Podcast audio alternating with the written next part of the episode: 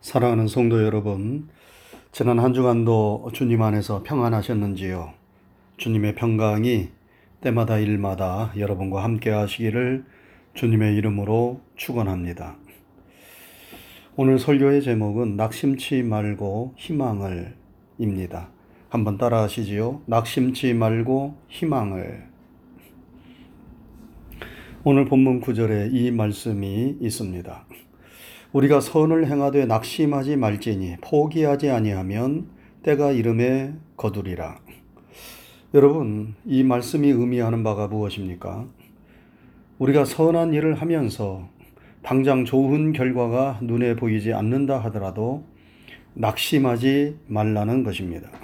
낙심하지 않고 꾸준히 그 선한 일을 계속 하노라면 선한 열매를 거두게 되는 날이 반드시 온다는 말씀입니다. 그러므로 우리는 선을 행하되 낙심하지 말고 희망을 포기해서는 안 되는 것입니다. 미국 서부 개척 시절에 많은 사람들이 금을 찾기 위하여 서부로 서부로 왔습니다. 이 캘리포니아가 Golden State 아닙니까? 금을 찾아 동부에서 서부로 온 사람들이 세운 주가 캘리포니아입니다. 그때 금 광맥을 찾아 서부로 향했던 한 사람이 있었습니다.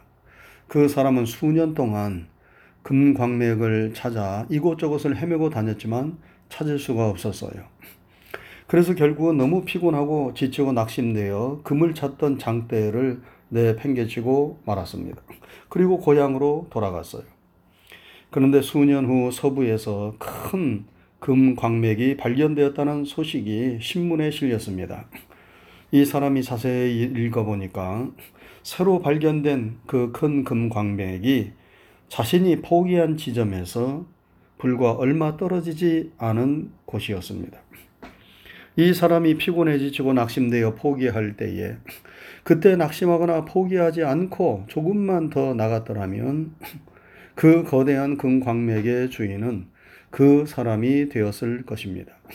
그런데 낙심하고 포기함으로 그 기회를 놓치고 말았습니다. 그래도 이 사람은 믿음의 사람이었던 모양입니다.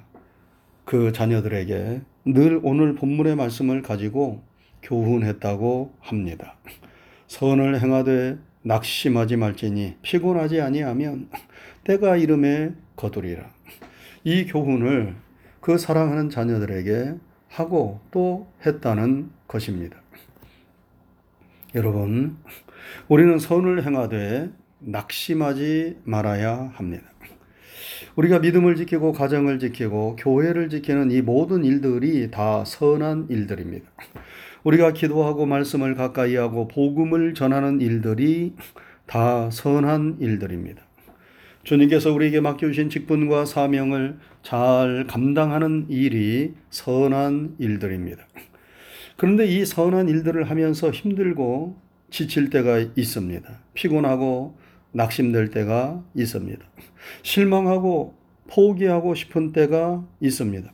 그만두고 돌아서고 싶을 때가 있습니다. 그러나 그때 낙심하고 포기해서는 안 됩니다. 다 그만두고 포기하고 싶을 때 우리는 한 번 더 참고 앞으로 나가야 합니다. 도저히 감당하기 어렵다는 그 고비와 한계에 다다랐을 때 포기하지 말고 그 고비와 한계를 한 번 더 넘어가야 합니다. 그러면 놀라운 일이 우리를 기다리고 있습니다. 여러분, 사람들이 왜 낙심합니까? 여러 가지 이유가 있겠지만 크게 두 가지를 생각할 수 있습니다. 첫째는 자신의 힘으로 감당기 어려운 일들을 만날 때 사람들은 낙심합니다. 스스로의 힘으로 얼마든지 감당할 수 있고 해결할 수 있는 일이라면 낙심할 필요가 없지요. 그러나 사방을 둘러보아도 꽉 막혀 있고 자신의 힘으로 도저히 빠져나갈 수 있는 출구가 보이지 않을 때 사람들은 절망하고 낙심하게 됩니다. 이스라엘 백성들이 출애굽할 때에 앞에는 홍해가 가로막고 뒤에는 애굽의 군대가 쫓아왔어요. 앞으로 나갈 수도 없고 뒤로 물러설 수도 없습니다. 진퇴 양난의 위기를 만났어요. 도저히 자신들의 힘으로 이 위기를 극복할 수 없었습니다. 그래서 이스라엘 백성들이 낙심하기 시작했습니다. 애굽을 빠져나온 것을 후회하고 자신을 이끄는 지도자를 원망하기 시작했습니다. 빠져나갈 출구가 보이지 않으면 사람들은 낙심하게 되는 것입니다. 병에 걸려도 쉽게 치료받을 수 있는 병이면 낙심하지 않습니다. 그러나 의학의 힘으로 치유할 수 없는 불치의 병에 걸리면 사람들은 낙심하게 되지요. 도저히 자신의 힘만으로는 해결할 길이 보이지 않을 때 사람들은 낙심하게 되는 것입니다. 그리고 또 한 가지 소망이 더디 이루어질 때 사람들은 낙심합니다. 잠언 13장 12절에 보면 소망이 더디 이루게 되면 그것이 마음을 상하게 하나니 소원을 이루는 것이 곧 생명나무라 하였습니다. 여러분 사람은 희망하는 존재입니다. 뭔가 희망하는 일이 있기 때문에 세상을 살아갑니다. 삶에 희망이 없다면 우리는 살았으나 죽은 존재나 마찬가지지요. 희망하는 일들이 하나씩 하나씩 이루어질 때에 삶의 생기가 돌고 활력이 넘쳐나게 됩니다. 그런데 그 희망하는 일들이 더디 이루어져서 희망이 점점 점점 사라지게 되면 사람들은 낙심해서 절망하게 되는 것입니다. 예수님이 십자가에 달려 돌아가시자 제자들이 다 낙심했어요. 예수님께서 다시 살아나신 것을 분명히 말씀하셨지만 제자들은 그것을 믿지 못했습니다. 예수님이 십자가에 달려 돌아가심으로 모든 것이 끝났다고 생각했습니다. 그래서 낙심되어 뿔뿔이 흩어졌어요. 어떤 이는 갈릴리 바다의 어부의 생활로 되돌아갔고 엠마오로 내려가는 두 제자도 있었습니다. 소망이 더디 이루어져서 삶의 희망이 사라질 때 사람들은 낙심하게 됩니다. 그러므로 우리는 늘 낙심할 가능성이 있습니다. 여러분 왜 그렇습니까? 이 세상을 살아가면서 우리가 감당하기 어려운 일들을 우리는 많이 만나기 때문입니다.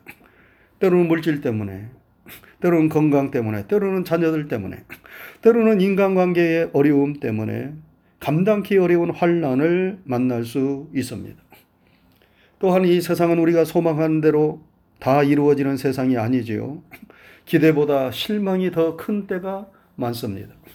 그러므로 우리는 낙심할 가능성이 크고 또 실제로 그러지 말아야 하면서도 끊임없이 낙심하면서 이 세상을 살아가고 있습니다. 이러한 낙심은 세상을 살아가는 모든 사람들이 다 공통적으로 경험하는 것입니다. 성경에 나오는 위대한 인물들도 예외가 아닙니다. 모세, 엘리야, 다윗, 바울 같은 사람들도 한때 낙심하고 절망한 때가 있었습니다. 그러므로 우리도 낙심할 수 있습니다. 그러나 그 낙심이 오래 지속되어 우리의 삶을 지배하도록 해서는 안 됩니다. 낙심할 수는 있으나 그 낙심의 수렁에 우리가 빠져서는 안 됩니다. 어떠한 경우에도 희망을 우리는 포기해서는 안 됩니다. 왜냐하면 그것은 하나님의 뜻이 아니고 우리에게 아무런 유익이 되지 못하기 때문입니다. 제가 얼마 전에 진짜 인생 진리라는 아주 짧은 만화, 요즘 말로 웹툰을 보았습니다. 그 내용을 보면 이러해요. 어린아이가 셀폰으로 게임을 하고 있습니다. 이 아이의 엄마가 옆에서 그 게임을 하는 아이를 지켜봅니다. 게임이 끝나자 fail, 실패라는 문구가 떴습니다. 엄마가 아이에게 묻습니다. 너는 이 fail이 무슨 뜻인지 아니? 그러자 아이가 대답합니다. 예. 그것은 다시 하라는 뜻이잖아요. 여러분 이것이 진짜 인생 진리입니다. 때로 우리가 세상을 살면서 fail, 실패를 경험합니다. 그런데 그 페일, 실패의 뜻이 무엇입니까? 실패는 모든 것의 끝이 아니고 실패했다고 우리가 주저앉고 포기하는 것이 아니라 그 실패는 다시 시작하라는 의미라는 것입니다. 이것이 진짜 인생 진리라는 것입니다. 여러분, 우리는 선을 행하되 낙심하지 말아야 합니다. 왜 그래야 합니까? 그것은 심은 대로 거두는 때가 반드시 오기 때문입니다. 오늘 본문 바로 앞에 나오는 갈라디아서 6장 7절 8절에서 바울 사도가 말씀합니다. 스스로 속이지 말라. 하나님은 없인 여김을 받지 아니하시나니 사람이 무엇으로 심든지 그대로 거두리라. 자기의 육체를 위하여 심는 자는 육체로부터 썩어질 것을 거두고 성령을 위하여 심는 자는 성령으로부터 영생을 거두리라 하였습니다. 여러분 사람들이 왜 낙심합니까? 자기가 심고 뿌린 대로 열매가 맺혀지지 않는다 생각하기 때문에 낙심합니다. 선한 것을 심었으면 선한 열매가 맺어지고 악한 것을 심었으면 악한 열매가 맺혀져야 하는데 세상이 그렇지 않은 것처럼 보이니까 사람들이 낙심하고 탄식합니다. 시편 37편에 보면 시편 기자도 그런 고민과 탄식을 하였습니다. 세상을 살펴보니까 의인은 어려움을 당하고 악인은 번성하는 것처럼 보였습니다. 그래서 하나님을 향하여 하나님 이럴 수가 있습니까 하면서 원망과 탄식을 늘어놓습니다. 그러나 하나님은 악을 행하는 자들로 인하여 원망하거나 불평하지 말라 하시고 또 그들이 번성한다고 그것을 부러워하거나 시기하지도 말라고 말씀하십니다. 왜 그렇습니까? 그것은 그들이 오래가지 못할 것이기 때문이라고 말씀합니다. 그들은 풀과 같이 속히 배임을 당할 것이며 푸른 채소같이 쇠잔할 것임이라 말씀하십니다. 그리고 잠시 후에는 악인이 없어지리니 내가 그곳을 자세히 살필지라도 없을 것이라 하셨습니다. 여러분 이것은 무슨 말씀입니까? 때가 되면 하나님께서 모든 것을 심은 대로 거두게 해 주실 것이라는 말씀입니다. 자기 육체를 위하여 심는 자는 육체로부터 썩어질 것을 거두게 되는 날이 반드시 오고 성령을 위하여 심는 자는 성령으로부터 영생을 거두는 날이 반드시 온다는 것입니다. 그러므로 선을 행하되 낙심하지 말라고 말씀하는 것입니다. 그러므로 우리가 해야 할 일은 무엇인가요? 지금 당장 선한 결과가 눈에 보이지 않는다고 조급해하거나 낙심하지 말고 부지런히 선을 행하고 선한 씨앗을 심는 일입니다. 결과는 하나님께 맡기고 선한 일, 주님 기뻐하시는 일에 힘쓰는 것입니다. 때로 우리가 선한 일을 하면서도 칭찬받지 못하고 비난받을 수가 있어요.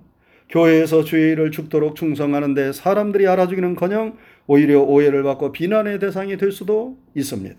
영적 전쟁의 최전선에 있는 선교사들은 바울 사도처럼 복음을 전하면서 매를 맞고 옥에 갇히고 생명의 위협을 받을 수도 있습니다. 여러분 그럴 때에 낙심해야 합니까? 그럴 때에 하던 일을 그만두고 포기해야 합니까? 그럴 수 없습니다. 선을 행하되 낙심하지 말아야 합니다. 우리가 선한 일을 하는 것은 그 일이 선한 일이고 주의 일이기 때문에 하는 것이지 사람들의 인정과 칭찬을 받기 위해서 하는 것이 아니기 때문입니다.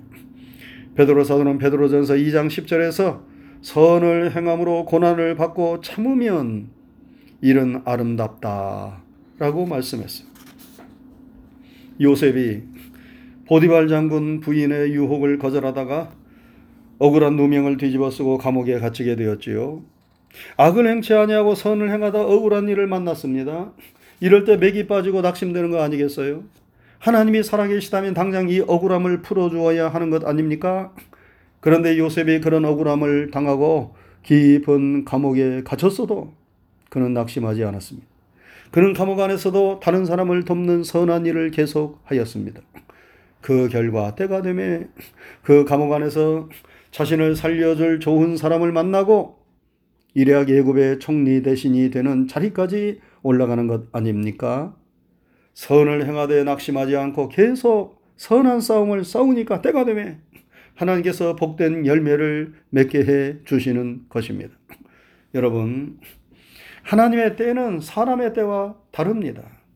만사의 때가 있고 하나님의 때가 있습니다.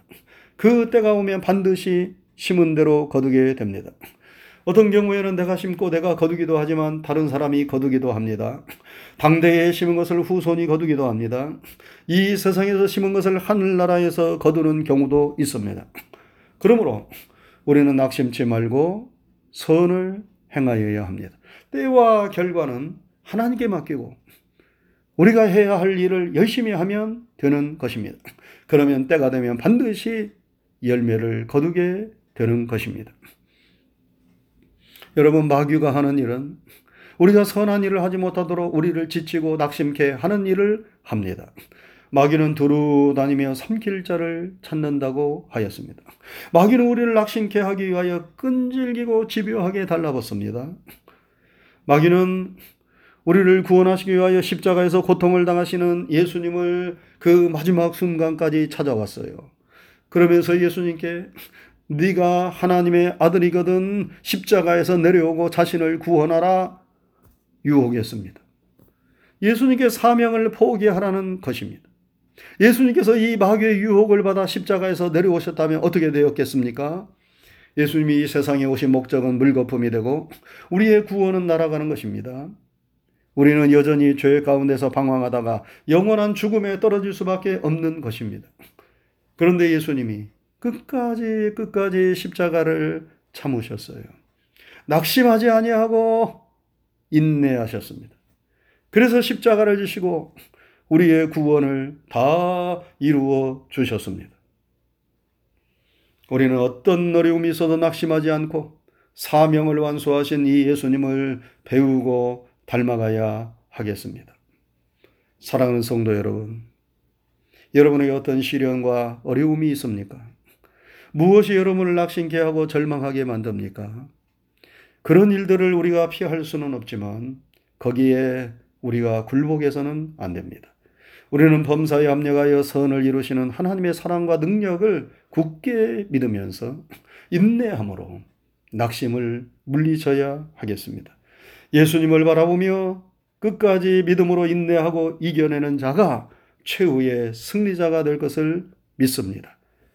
이러한 은혜가 우리 모두와 함께 하기를 주님의 이름으로 축원합니다. 기도하겠습니다. 거룩하신 하나님 아버지 감사합니다. 한 주간의 삶도 주님의 선하신 인도하심을 따라 주의 은혜 가운데 살게 하시고 오늘 거룩한 주님의 복된 주의를 허락하시고 우리로 하여금 주님 앞에 머리를 숙이고 예배드릴 수 있도록 인도하신 거 감사를 드립니다. 우리의 드리는 찬양과 예배를 통하여 영광을 받으시옵소서. 오늘도 주신 하나님의 진리와 생명의 말씀을 영혼의 양식으로 삼고 마음판에 잘 새기게 하여 주시옵소서. 우리가 세상을 살아가면서 때로 우리가 원치 않은 많은 어려운 일들로 인하여 우리의 마음이 낙심되고 좌절되고 절망할 때가 있습니다. 그러나 하나님, 우리가 이러한 낙심 가운데 우리의 마음을 언제까지나 내버려 두어서는 안 되는 줄로 믿습니다. 사랑의 하나님께서 사랑하는 자에게 모든 것을 합력하여 선을 이루어 주신다는 이 약속의 말씀을 우리가 굳게 믿고 모든 시험과 시련을 이겨내신 예수님을 바라보며 우리의 삶의 어려움과 시련과 고난을 우리가 믿음으로 극복하고 이겨낼 수 있도록 예수님을 바라보며 우리도 예수님처럼 승리할 수 있도록 도우시었기를 원합니다. 낙심할 때에 여러 가지 힘든 일들을 믿음으로 잘 이겨내게 하실 뿐만 아니라 하나님 앞에 더욱더 간절하게 기도하고 가까이 나아감으로 인하여 믿음으로 이 낙심을 이겨내게 하여 주옵시고 하나님의 거룩하신 뜻과 영광을 바라보고 체험할 수 있도록 도우시었기를 원합니다. 또 한 주간의 삶을 우리 사랑하는 성도들이 험한 세상에서 살아가게 될 때에 주님과 함께 성령님과 함께 주님 주시는 힘과 능력과 지혜를 힘입어서 승리하는 한 주간이 되게 해 주옵소서. 예수님 귀하신 이름 받들어 감사하고 기도드리옵나이다. 아멘.